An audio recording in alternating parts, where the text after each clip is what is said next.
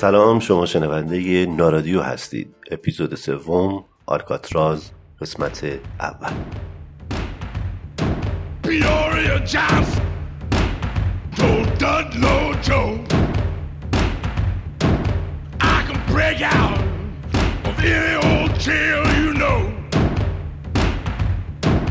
are walls are stone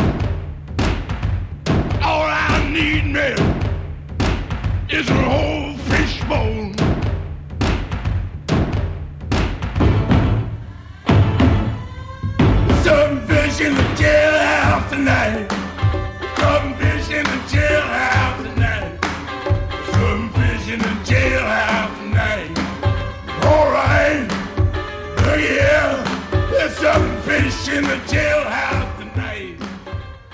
در این اپیزود در مورد زندان آلکاتراز صحبت می‌کنیم. با تاریخچه و چگونگی تأسیس زندان در جزیره آلکاتراز آشنا میشیم. براتون از خود زندان میگم که با محیط زندان بیشتر آشنا بشید و در انتها به معرفی سه تا از زندانی های سرشناس آلکاتراز می‌پردازیم.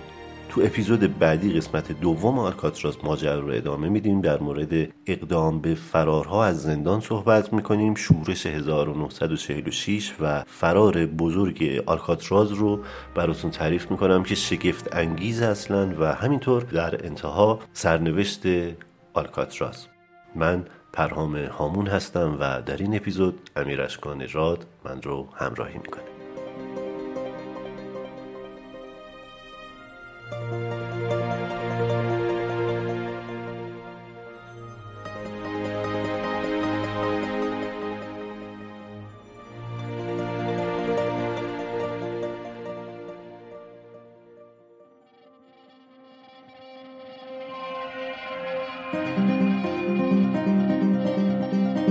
آلکاتراز یک جزیره صخره‌ای با مساحتی در حدود 22 هکتار در خلیج سانفرانسیسکو کالیفرنیای ایالات متحده آمریکا قرار گرفته. یک زیستگاه ساحلی که در سال 1977 توسط فردی به نام خواندی آیالا کشف شد. نام آلکاتراز از یک واژه اسپانیایی گرفته شده که نام نوعی مرغ دریایی هستش. تو سال 1849 به دولت ایالات متحده آمریکا فروخته میشه و یک سال بعد رئیس جمهور وقت آمریکا میلاد فیلمور دستور میده که از این جزیره استفاده نظامی بشه. اونجا تأسیسات گسترده نظامی رو بنا کردند. سیستم های دفاعی نظامی در جزیره مستقر شدند و زندانی در اون بنا شد که یک زندان نظامی بوده که مربوط میشه به جنگ های داخلی آمریکا و اسرای جنگی در اون نگهداری می‌شدند. در سال 1909 خود ارتش دژهای نظامی رو در جزیره جمعآوری می‌کنه ولی فونداسیون و بیسش رو دست نمی‌زنه. از سال 1909 تا 1911 زندانی هایی که در اون زندان نظامی بودند به کار گرفته میشن برای ساخت زندانی که امروز ما ازش به عنوان زندان آلکاتراز نام می‌بریم. اما از سال 1934 تا 1963 آلکاتراز به یک زندان فدرال تبدیل میشه و 29 سال مقر تبهکاران و جنایتکاران حرفه‌ای در آمریکا بوده. از نظر امنیت بالاترین رده رو داشته میون زندانها و تبهکارانی که ازشون به عنوان دشمن ملت نام برده می شده پس از دستگیری به اونجا منتقل می شدن سرسختانه ترین قوانین و بیشترین محدودیت ها در آلکاتراز اجرا می شده جزیره آلکاتراز متشکل از تخت سنگ ها و صخره های عظیم که اطراف اون رو آبی سرد و متلاطم احاطه کرده. وقتی شبها از سان فرانسیسکو به این جزیره نگاه کنی چراغ های جزیره روی آبهای خلیج منعکس شدند و برق نور فانوس دریایی هر لحظه مثل برق یک بریلیان که زیر نور خورشید میدرخشه چشم ها رو به خودش خیره می‌کنه. در سراشیبی تند صخره های جزیره انبوهی از گیاهان و گلهای رنگ و رنگ و درخشان رویدند. هوایی مرتوب سرد بادخیز و مهالود آلکاتراز اغلب با مهی سفید پوشیده شده و منظره زیبا و رویایی خلق کرده. اما در پس این زیبایی پشت این مه سفید هیچ چیز زیبایی نیست can't stare down barrel of again. I don't know how I'm gonna have fun again. This feels like I'm running from a lion. This feels like I'm burning in a fire. Hold on tight, Someone's gonna die tonight.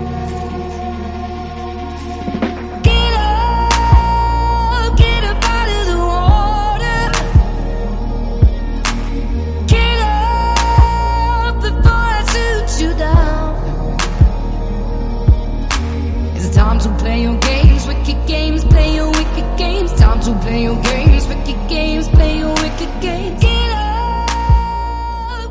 ساعت هفت صبح نورافکنها روشن میشن زنگ بلندی به صدا در میاد. زندانی ها باید از جاشون بلند شن و برای شمارش بیستن هر زندانی جلوی سلولش میایسته. دستاش رو روی میله ها می‌ذاره و گارد از جلوی سلول ها رد میشه و زندانی ها رو میشماره. اگر حساب درست بود زنگ بعدی به صدا در میاد و زندانی ها می‌تونن برای خوردن صبحانه برن. شمارش شبها وحشتناکه. لازم نیست زندانی بیسته. اگر هم خواب باشه نگهبان که هیچ عجله ای نداره نور چراغ قوش رو روی صورت زندانی میندازه و انقدر ادامه میده تا زندانی بیدار شه.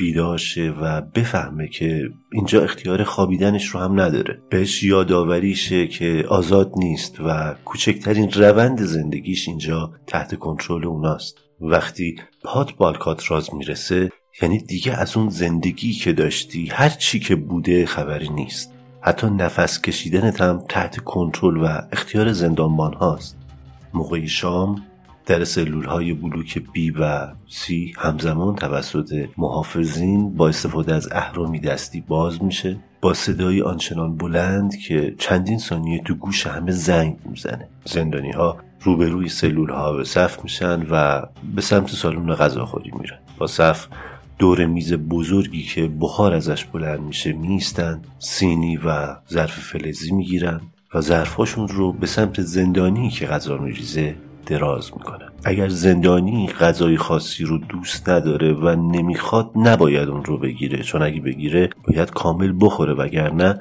با مجازات روبرو میشه.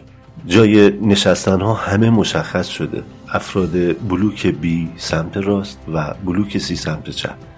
افراد بلوک سی باید نزدیک به محافظانی باشند که بیرون پنجره با اسلحه ایستادن. باید موقع غذا خوردن ببیننشون که اسلحه به دست زل زدن به چشماشون تا غذا زهر مارشون بشه. سر هر میز ده نفر میشینن. زندانی ها اغلب با هم قطارهای خودشون غذا می‌خورن. سالن غذاخوری جای خیلی خطرناکیه. فقط کافیه بحث و جدلی پیش بیاد. اگر دعوایی رخ بده جون همه در خطره. هر کی با هر چی که دم دستشه حمله می‌کنه یا از خودش دفاع می‌کنه. بعضی از محافظا برای این لحظه روز شماری می‌کنن. فرصت دارن بدون هیچ تردیدی شلیک بکنن. پس امنیت واقعی زمانیه که زندانی ها یا توی سلولشون حبس هستن یا تو کارگاه محل کارشون. وقتی سوت بازگشت به سلول ها زده میشه همه احساس آرامش می‌کنن و می‌دونن احتمالا یک وعده دیگه هم زندن.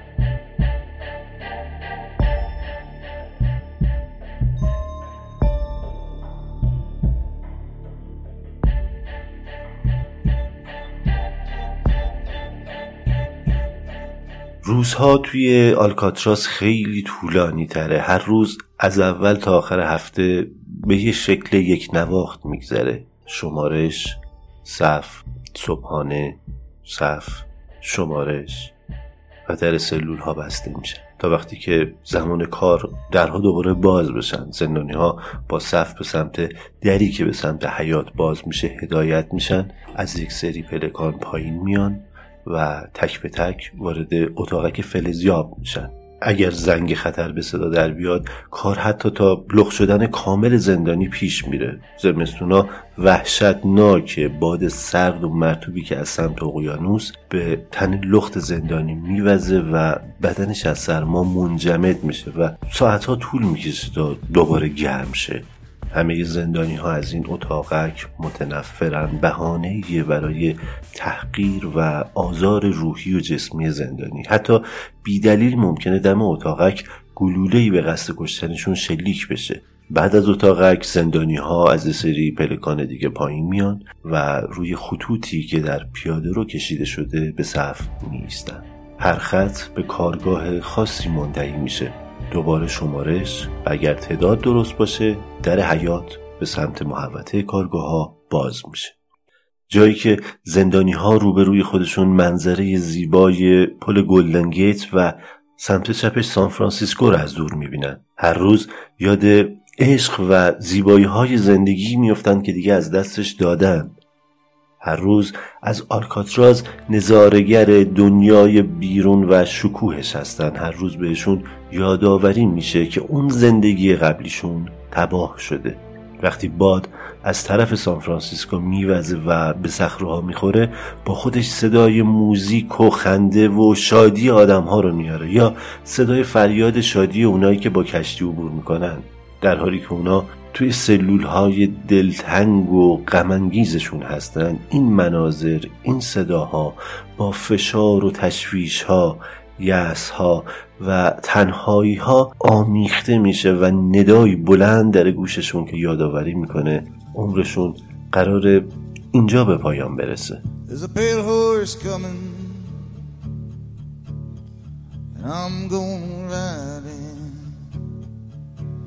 I'll rise in the morning. My fate decided, I'm a dead man walking. I'm a dead man walking. In St. James Parish, I was born and christened. Well, I've got my story. Mister, ain't no need for you to listen. It's just a dead man talking.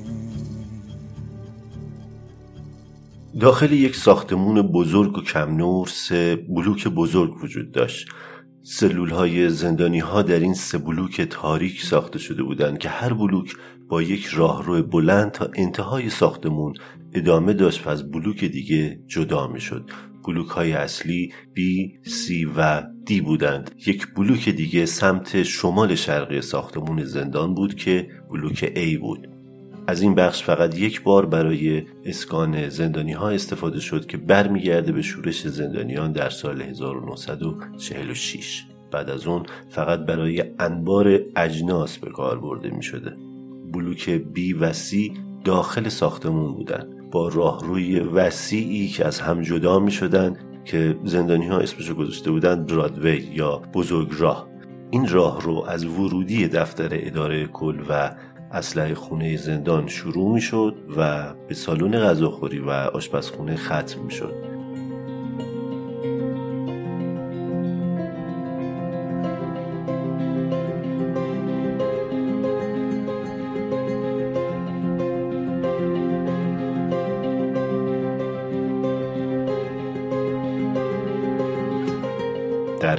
بلوک یک طبقه همکف و سه طبقه روش بود.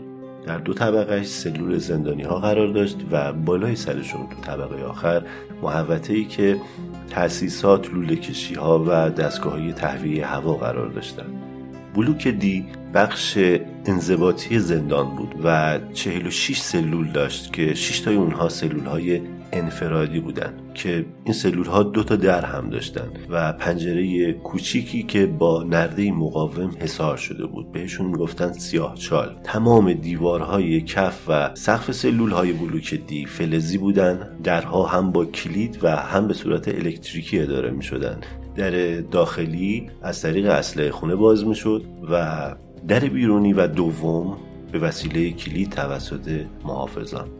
حبس توی بلوک دی به خلافی که زندانی انجام بده بستگی داشت از یک ماه تا چندین سال. تنها کار خصوصی که می‌تونستن انجام بدن مطالعه بود. 24 ساعته در این سلول ها حبس بودن و غذا خوردن و همه کارهاشون توی سلول انجام می‌شد. فقط هفته یک بار برای حمام خارج می شدن یا برای ملاقات. زندانیا طبق قانون اجازه داشتن ساعتی در حیات تفریح بکنن اما این قانون شامل افراد بلوک دی نمی‌شد. اصلا در اوایل فعالیت زندان آلکاتراز زندانیا حتی اجازه صحبت کردن هم با هم نداشتن مگر موقع غذا خوردن یا توی حیات. بعدا آروم آروم این قوانین یک مقداری ساده تر شد ولی خب بلوک دی یک بلوک انضباطی بودش و خیلی سخت می‌گرفتن اونجا.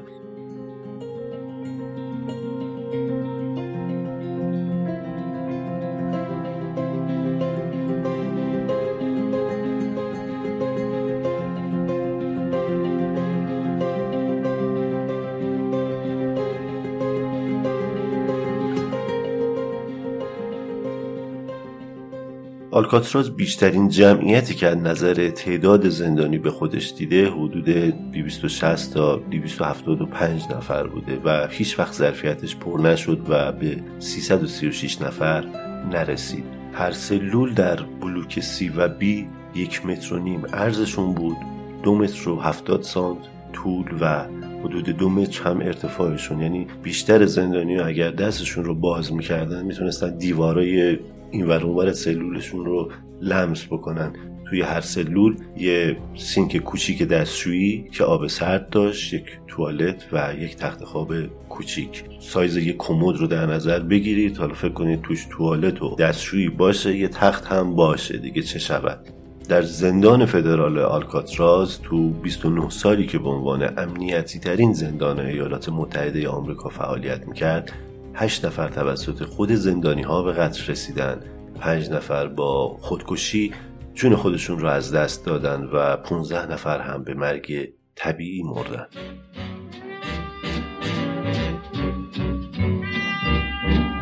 It was just one of those things. Just one of those crazy flings. One of those bells that now and then rings. Just one of those things. It was just one of those nights. Just one of those fabulous flights.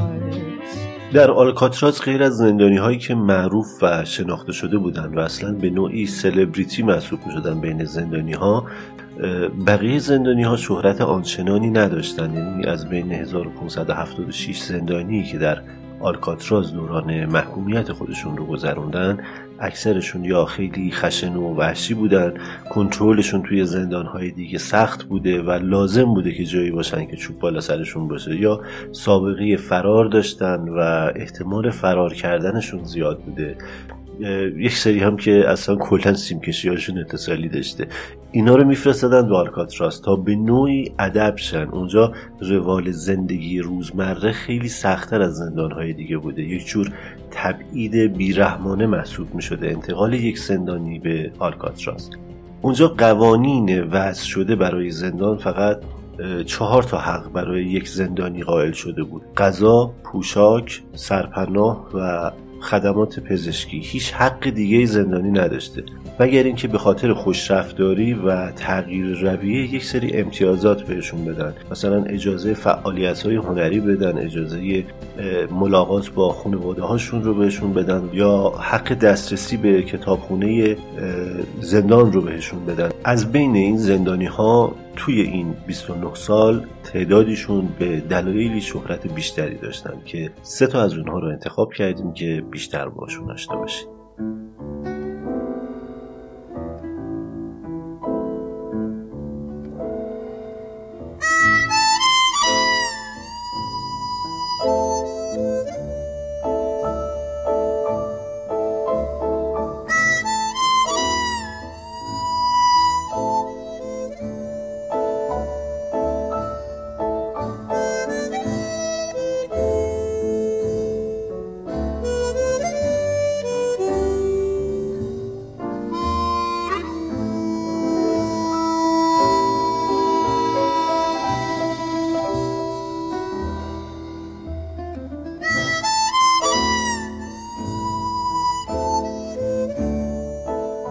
آلفونس گابریل کاپون که آل کاپون صداش می‌کردن و لقب Scarface یا صورت زخمی هم یدک می‌کشید در سال 1899 در بروکلین نیویورک به دنیا آمد.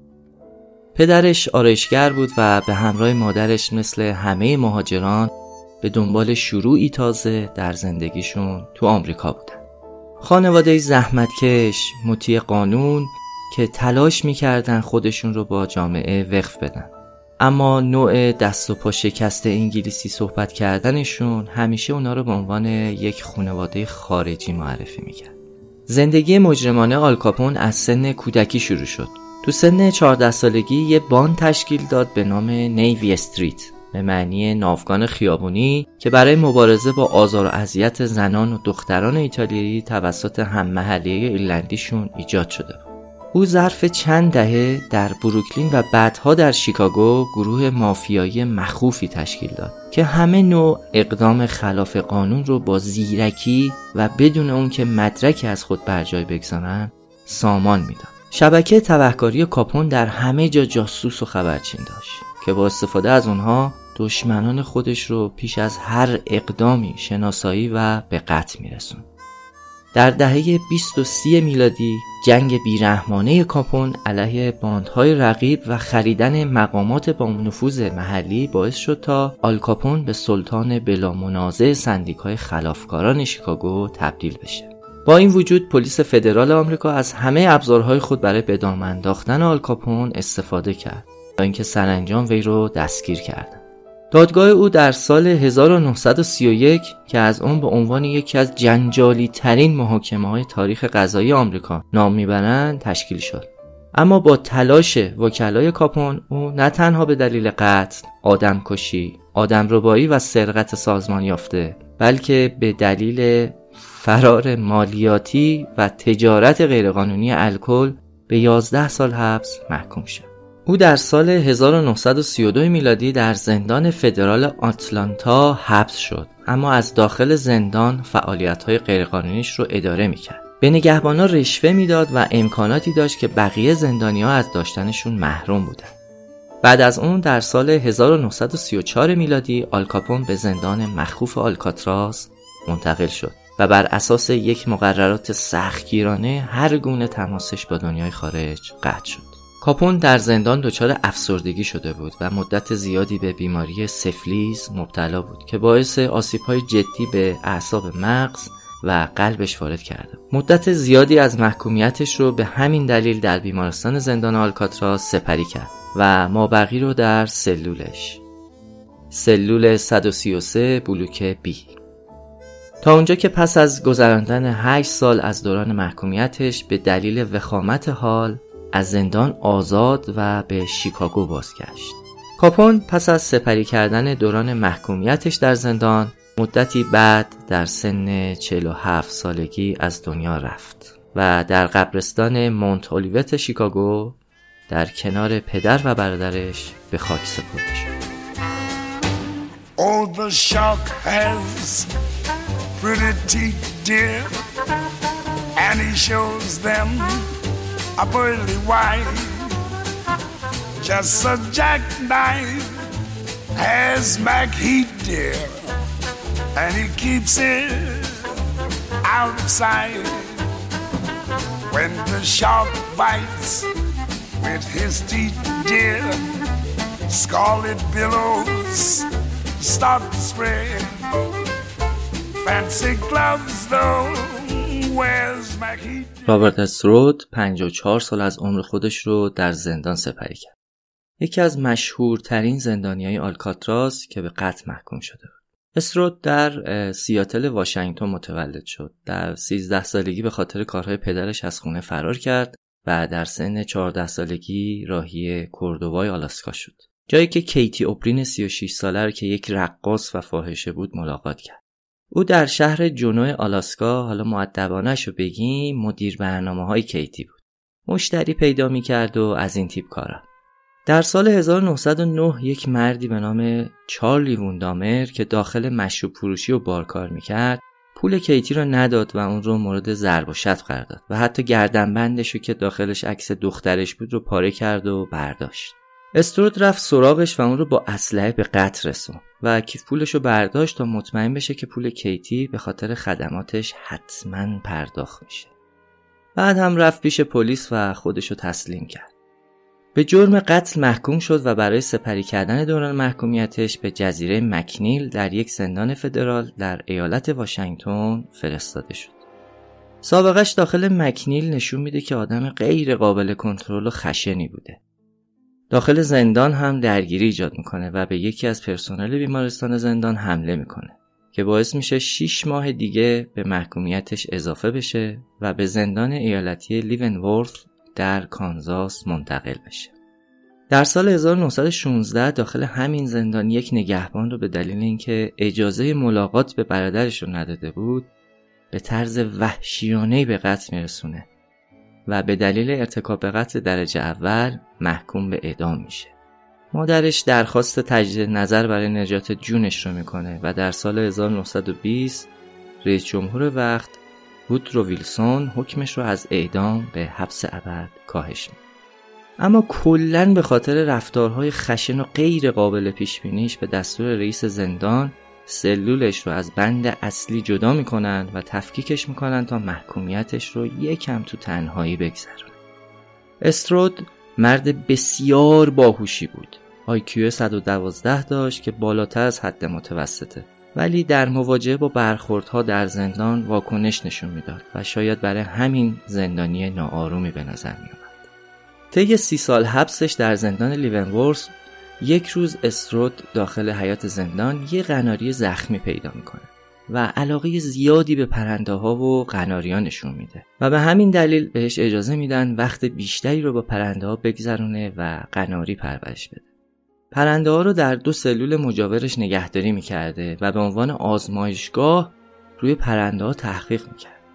اینجوری از وقتش هم استفاده بیشتری می‌کرد.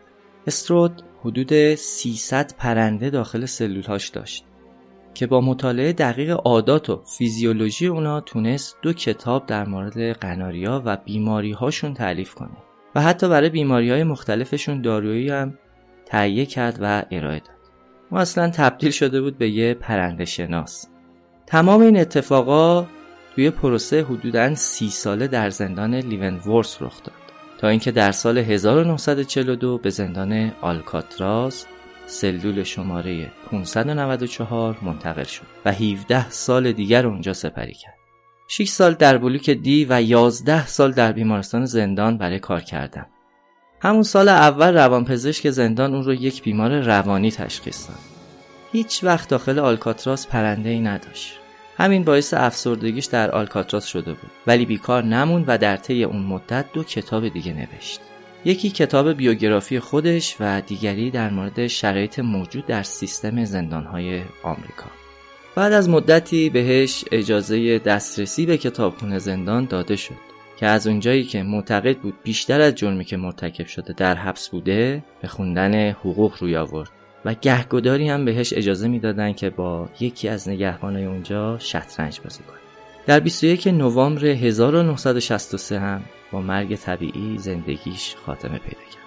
کتاب پرنده باز آلکاتراس نوشته توماس گادیس کتاب معروفیه که در مورد زندگی او و همین وقایع نوشته شده. در سال 1962 هم یک فیلم با همین نام با بازی برت لانکستر ساخته شد که حتی این بازیگر در اواخر عمر استرود برای ارتباط گرفتن بهتر با نقش به ملاقاتش در زندان رفت. ولی استرود هیچ وقت اجازه دیدن فیلم زندگی خودش رو هم پیدا نکرد.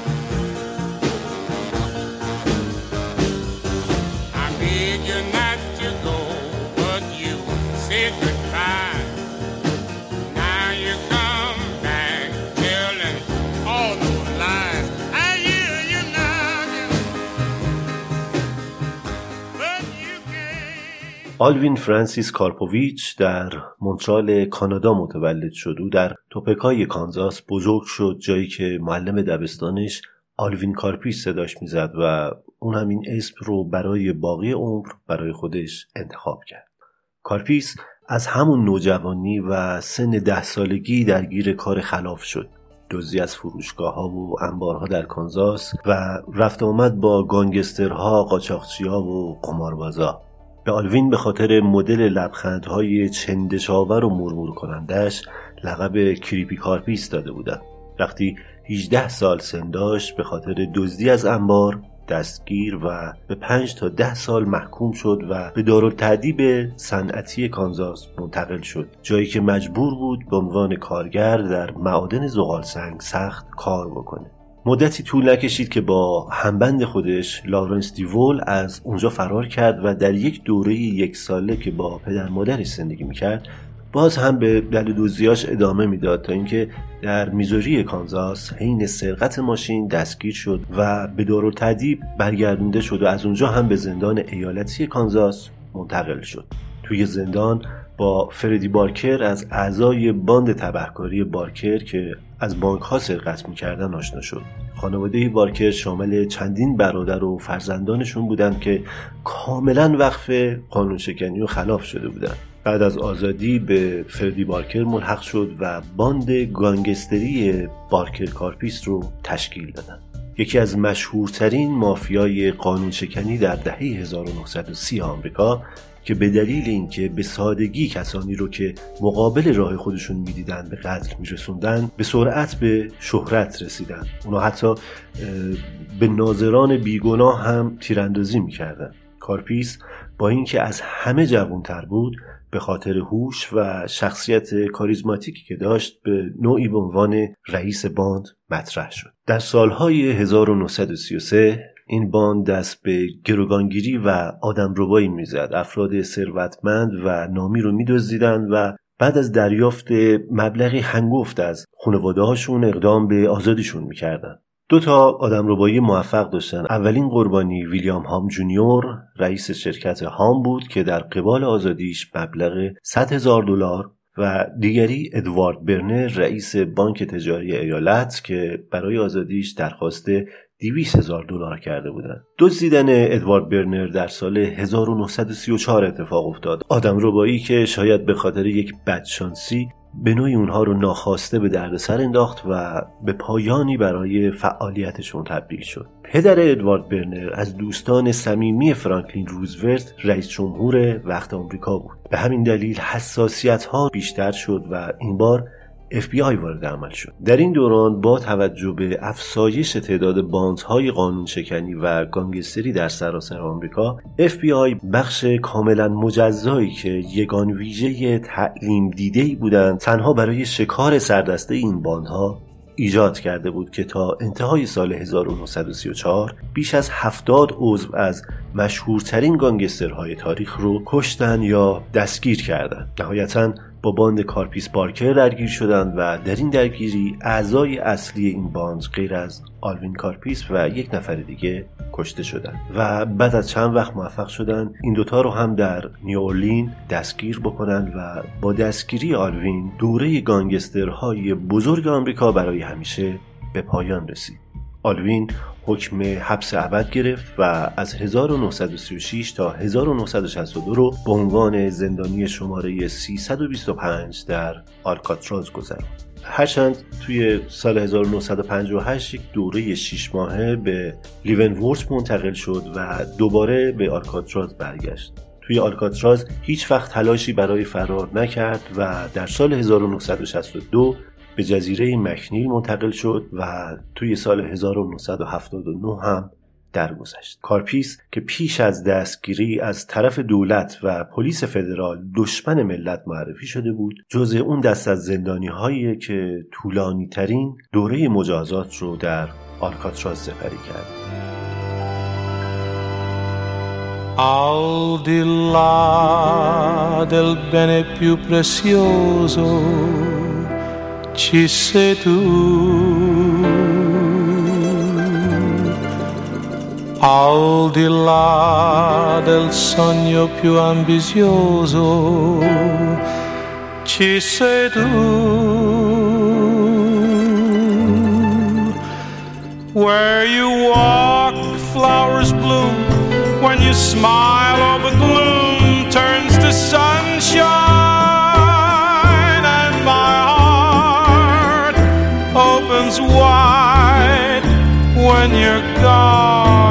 fades inside and seems to have died.